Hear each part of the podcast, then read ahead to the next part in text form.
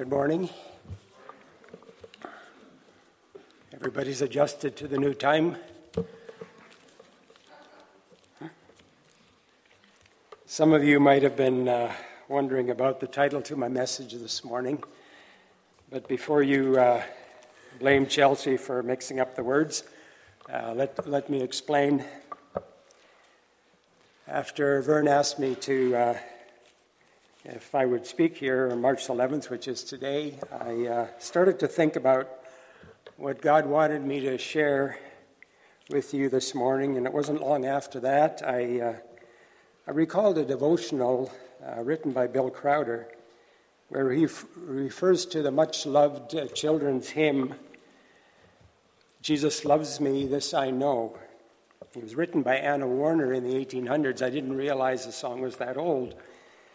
And I continue to read what Crowder mentions there, and he says, uh, he goes on to tell how his wife got a wall plaque as a gift from one of her friends, and it gave these words a fresh twist by turning the words around to Jesus knows me, this I love. This provides a uh, different perspective on our relationship with God. We are known. So we are known and loved. And I thought to myself, there's a sermon here. So that's why I chose it. And then I was sitting here listening to Pastor Danny's message, uh, I believe it was two weeks ago, uh, where he made reference to John chapter 1, where Jesus meets Nathanael. And Philip, Philip brings Nathanael to Jesus, and Jesus says, as he sees Nathanael coming, Behold, an Israelite in whom there is no deceit. And Nathanael is surprised and he says, How do you know me? And what does Jesus answer? He says, Before Philip called you, when you were sitting under the fig tree, I saw you. Jesus knows. He knows me, and he loves me anyway. So that's why I plagiarized Mrs. Crowder's wall plaque. You're not supposed to do that, right? You're not supposed to plagiarize other people's material but I did it anyway. And if she gets if she gets upset about that, uh, I'll just remind her of the of the money I spent buying some of her husband's books. Okay. Now, normally when I uh, prepare a message, I choose a portion of scripture and uh, study up on that and go from there. And last of all, I decide on the title. So this time I started with the title, and then I wondered where do I go from here. As I started to research and study various scriptures, I kept coming back to Psalm 139, uh, from which uh, Nancy read earlier. And she says it's one of her favorites, and I've discovered over the past little while that it's a favorite of many people, and it's a favorite of mine. But it fit, it fit to a T what I wanted to say this morning when I chose my title. So let's turn again to Psalm 139, if you have your Bibles. I'll read, I'll read some of the verses later on again. this psalm has been described as one of the most profound and most personal of all of David's psalms, seeing God as sovereign and in control, and at the same time close and personal. So God is sovereign and in control, and yet he is close and personal. And that is also referred to in many other, other portions of Scripture, uh, Psalm 8, verses 3 and 4 being one of them, where the psalmist says, There, when I consider your heavens, the work of your fingers, the moon and the stars, which you have ordained, what is man that you take thought of him, and the Son of Man that you care for him? The work of your fingers. Take a look at your fingers. Everybody's done something with their fingers, right? Now, now imagine God's fingers as, as the psalmist does. Here's something for you. I think I shared this in adult Sunday school, so sorry for repeating myself. But there's some of you that might not know this. I, I just love stuff like this. Anyway, the work of God's fingers.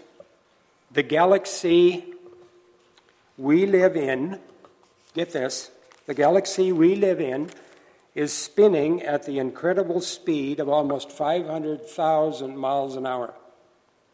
You thought you had a fast car, right? The galaxy we live in is spinning at almost 500 500,000 miles per hour. Okay? Keep that in your head.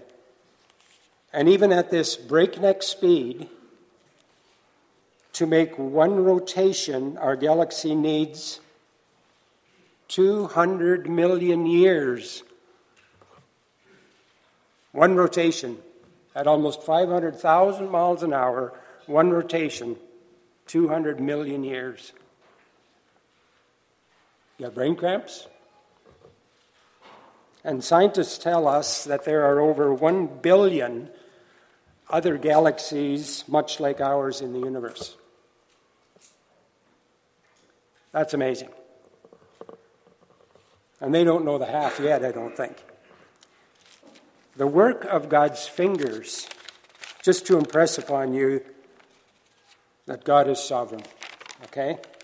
I read recently that uh, President Theodore Roosevelt, uh, many years ago, uh, he had a habit of where every now and then he would go outside after dark with his friend William Beebe, who was a scientist, and they would stare into the night sky and they would find a faint spot of light at the lower left hand corner of Pegasus.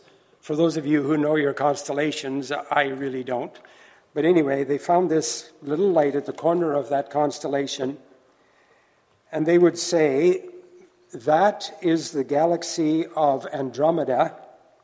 It is one of a hundred million and it is 750,000 light years away, and it consists of 100 billion suns, each larger than our own. Enough information for one morning? And then there would be a pause, and then Roosevelt would grin, and he would say, Now I think we feel small enough, let's go to bed. David must have had similar thoughts when he penned the words of Psalm 139, the psalm we're considering this morning. He too was filled with wonder. And I'd like for us to look at these verses, verses 1 to 18, under three headings the wonder of God's knowledge, the wonder of God's presence, and the wonder of God's power. Excuse me. By the way, if you, if you don't like my title, I found another book where the author suggests a title, A Wise Man's Prayer, would also be a good title for this psalm. So if you'd rather, you can do that. Verses 1 to 6. 139. O Lord, you have searched me and known me. You know when I sit down, when I rise up. You understand my thought from afar. You scrutinize my path and my lying down and are intimately acquainted with all my ways, even before there is a word on my tongue. Behold, O Lord, you know it all. You have enclosed me behind and before, and laid your hand upon me. Such knowledge is too wonderful for me. It is too high. I cannot attain to it. Five times in this psalm, David stated that God knew him. What does God actually, have you ever thought about that? What does God actually know about us? We can, we can highlight from these verses He knows what we do, He knows what we think, He knows where we go, He knows what we say, He knows what we need. God's knowledge of us is beyond human comprehension. And yet, the psalm this psalm tells us that God's knowledge is not only infinite, but it is also very personal.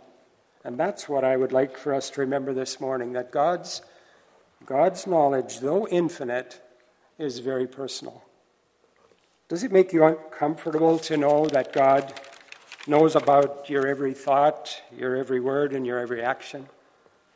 We try sometimes to hide our true selves from other people, don't we? We wear a mask. We don't let people get to know us completely. They might find out something they don't like. We might be misunderstood. etc., etc. But with, with God, all such hiding is in vain. There never was a time, the author says, in which we were unknown to God, and there never will be a moment in which we shall be beyond his observation and care. And when David, here in this psalm, considers all this being completely known by God, what does he say? Verse 6 Such knowledge is too wonderful for me. It is too high, I cannot attain to it. David had a pretty sordid history, didn't he? So you might be wondering why he would say that God's knowledge of him was so wonderful. I don't believe that David was trying to pretend to be something he was not. But I do believe that David had experienced God's forgiveness and his restoration, and that is why God's thoughts of him were so precious, and they can be to each one of us as well. I was listening to David Jeremiah on TV some time ago. He's one of my favorite speakers, too, by the way. And he was dealing with the topic of our relationship with the Lord. And he related how a friend of his made the comment if Jesus had a fridge, my picture would be on it. How about that, eh? You got pictures on your fridge? We do. I'm thinking of buying a bigger fridge. Do you ever feel like you don't matter? Here's something to boost your self esteem, right? Consider what God thinks about. Psalm 40, verse 5 says, Many, O Lord my God, are the wonders which you have done, and your thoughts toward us. And your thoughts toward us. What does God think about? He thinks about you, and He thinks about me. How amazing is that?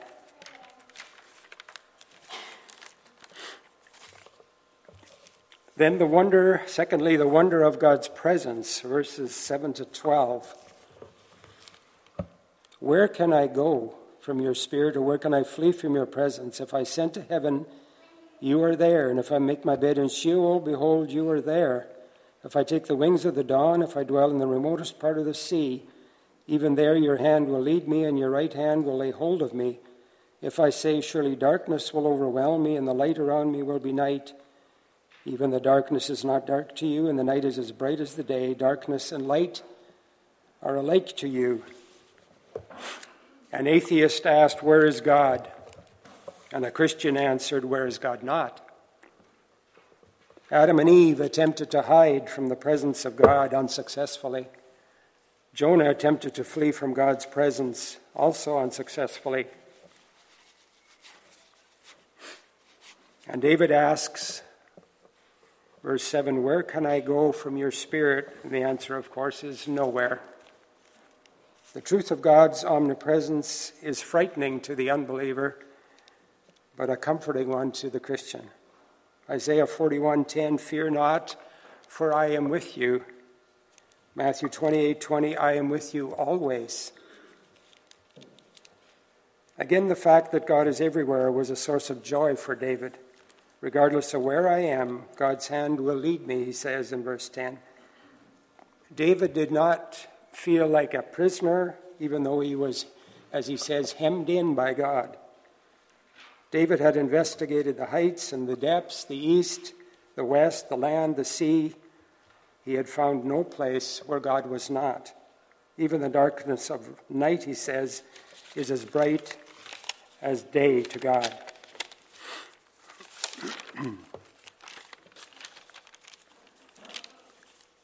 At some earlier time, I believe David may have tried to flee from God on account of a deep sense of sin, but here in these verses, he is not seeking such flight, but rather he is glorying in God's presence.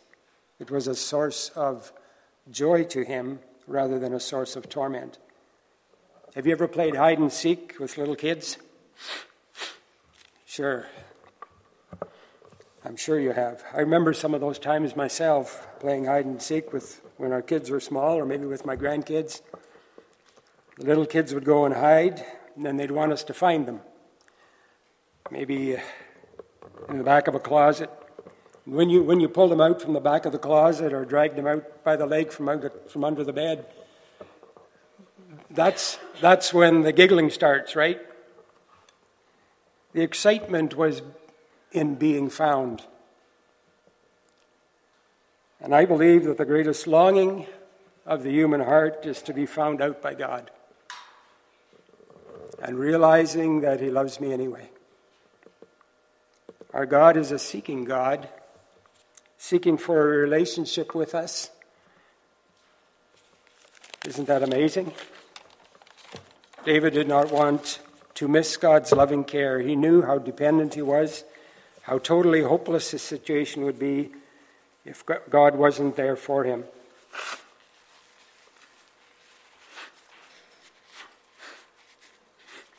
I recall reading about a young couple and their little two year old son. Almost as soon as the little guy could talk, they, would, they taught him a, a bedtime prayer, or taught him to say a bedtime prayer. And usually it was something like, uh, uh, Bless mommy, bless daddy, bless grandma, amen. And he would jump into bed. But this one night, and he was a little older now, they were tiptoeing past his bedroom door, and he was just saying his prayer before he jumped under the covers. Bless mommy, bless daddy, bless grandma. And then he paused. And he added, And please take care of yourself, God, because if anything happens to you, we're all sunk. A lot of us adults can learn from that little boy. We cannot do better than to give ourselves into God's hands and look to Him for the direction of our life. As one author put it, God never wastes anything, God never forgets anything, God never loses anything. Though He holds the world in the worlds in the hollow of His hand, He will yet remember each of us and the part we are fitted to play in the eternal drama. As far up as we can go, as far down, as far out in daylight or in darkness, our Lord is with us. Lo, I'm with you always, even to the end of the age. And then, thirdly, the wonder of God's power, verses 13 to 18. For you formed my inward parts, you wove me in my mother's womb. I will give thanks to you, for I am fearfully and wonderfully made. Wonderful are your works, and my soul knows it very well. My frame was not hidden from you when I was made in secret and skillfully wrought in the depths of the earth. Your eyes have seen my unformed substance. In your book were all written the days that were ordained for me, when as yet there was not one of them. How precious also are your thoughts to me, O God! How vast is the sum of them! If I should count them, they would outnumber the sand. When I awake, I am still with you. The wonder of God's power David, in this psalm, he could have used God's vast creation as an example of God's great power. Some of the, some of the statistics I gave you earlier, that I'm sure, I'm sure creation as a whole impressed him very much as we read there. But instead of using creation as an example of God's, the wonder of God's power, he used the miracle of birth. Jeremiah 1 5 says, God says there, Before I formed thee in the womb, I knew thee. How tragic that the human fetus is too often considered a nuisance to be removed or discarded, instead of a miracle to be admired and welcomed. Now, for you young parents that have little kids that come up here every morning, some of them are noisy during the service and disruptive. Let me be the first to tell you, it doesn't bother me a bit. I love it. I love the sound of these little kids. And I know God loves it. And your bringing them to church is honoring Him. Just wanted you to know that.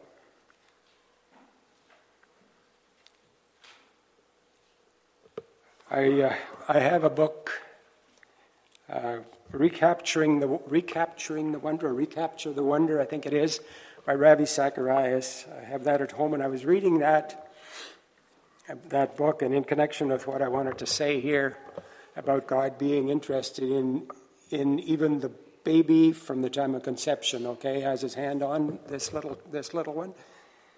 Ravi tells us a true story, an incredible true story, of a young lady, an acquaintance of his.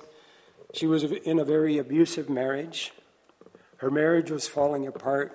It came to the point where she had to leave her husband, and at the same time, she discovered she was pregnant. And she was so frustrated and she was so angry, Ravi says, that she drove herself to the, to the nearest abortion clinic. She was going to get rid of her baby.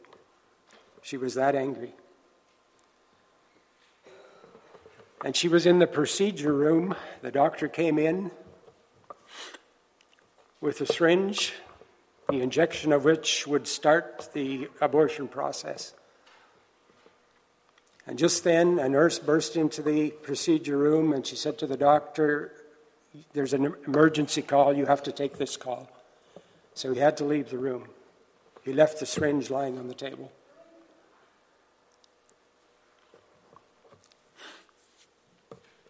And the young lady, she turned on the bed to the other side, and the doctor had left the monitor on. And she saw the sonograph of the little one in her womb. And she was so overcome by the gravity of, this, of what she was intending to do. She jumped off the bed. She got dressed. She walked out of the hospital. She had paid for the procedure up front. She didn't stop at the desk for a refund. She walked out of that hospital.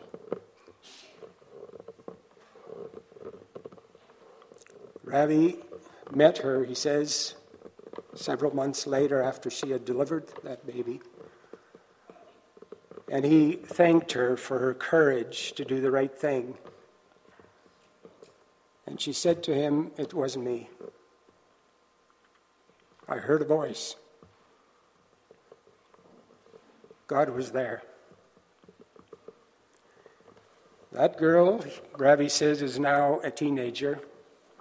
She is her mother's closest friend and greatest support, a tremendous blessing in her life. God's love and care are not reserved for those of great consequence. An unborn baby in the secret place of his mother's womb is covered by the hand of the Almighty. God values what he creates and He is lovingly, lovingly interested in every detail of our lives. Verse 17 How precious are your thoughts to me, O God! How vast is the sum of them. To the psalmist, the fact that knows that God knew all about him, even from the moment of conception, does not alarm him, but is rather a comfort to him. I have a three volume set, uh, commentary set on the Psalms thick books, three of them about that thick, by Charles Haddon Spurgeon. This is, this is old stuff. I inherited those, that set of books and many others like them from my father, who passed away 36 years ago this winter. I go back to these old books a lot of times, and I went back to one of them when on Psalm 139. I had to, I had to see what, what Charles Haddon Spurgeon and writers like him had to say about Psalm 139. And Spurgeon, in a lot of his commentary, he picks up poetry, poetry that has been written to fit a portion of Scripture. And uh, that's why I, I, did this, because uh, my dad loved poetry. Uh, he always told me, I can't, I'm not a singer, I can't sing. Like some of us, when we go about our work, we might hum a tune or even sing, or we might whistle or whatever. My dad would recite poetry, as strange as that sounds. As a little guy, if I came to the barn to help him do the chores, I often heard him already before I got into the barn that he was reciting a poem.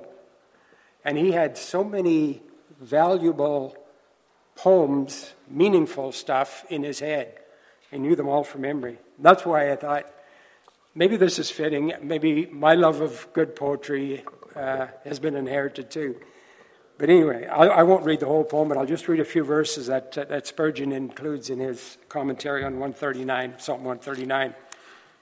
How from thy presence should I go, or whither from thy spirit flee, since all above, around, below exist in thine immensity? If up to heaven I take my way, I meet thee in eternal day. Let darkness hide me if I say, Darkness can no concealment be. Night on thy rising shines like day, darkness and light are one with thee.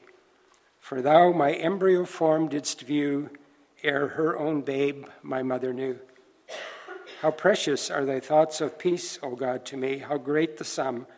New every morn, they never cease.